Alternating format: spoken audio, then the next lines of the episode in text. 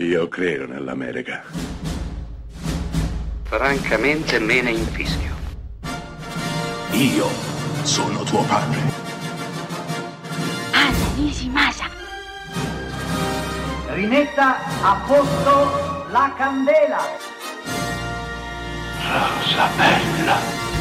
Benvenuti a bordo della rubrica Close Up. È proprio il caso di dirlo perché questa settimana parliamo di viaggi aerei e cominciamo immediatamente con un film del 1970 diretto da George Seaton interpretato da Bart Lancaster, Dean Martin e George Kennedy. Sto parlando ovviamente del mitico Airport, film che a suo modo inaugura il filone catastrofico e che avrà ben tre seguiti Airport 75, 77 e 80, noto anche come Concorde. Beh, in questi quattro film la trama è praticamente identica, o perlomeno lo spunto. Abbiamo un aereo, abbiamo dei passeggeri, abbiamo degli indomiti piloti, succede qualcosa. Una volta è una bomba, una volta è un guasto tecnico, un avvelenamento a bordo e quindi l'aereo è in difficoltà. In un capitolo si inabisserà nel mare e quindi bisognerà farlo riemergere.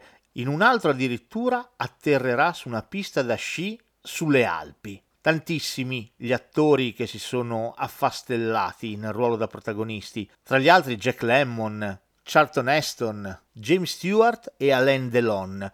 Insomma, il meglio del meglio di Hollywood e non solo, alle prese ogni volta con un diverso disastro aereo. Il successo di questi film è presto spiegato. Il pubblico ama stare col fiato sospeso, col cuore in gola. Se ci pensate è estremamente piacevole assistere a disastri che riguardano altri. Alla fine è un tipo di sensazione e di emozione estremamente gestibile. Ci pone davanti a qualcosa di potenzialmente catastrofico e devastante pur lasciandoci nella comodità della poltrona di casa nostra o del cinema.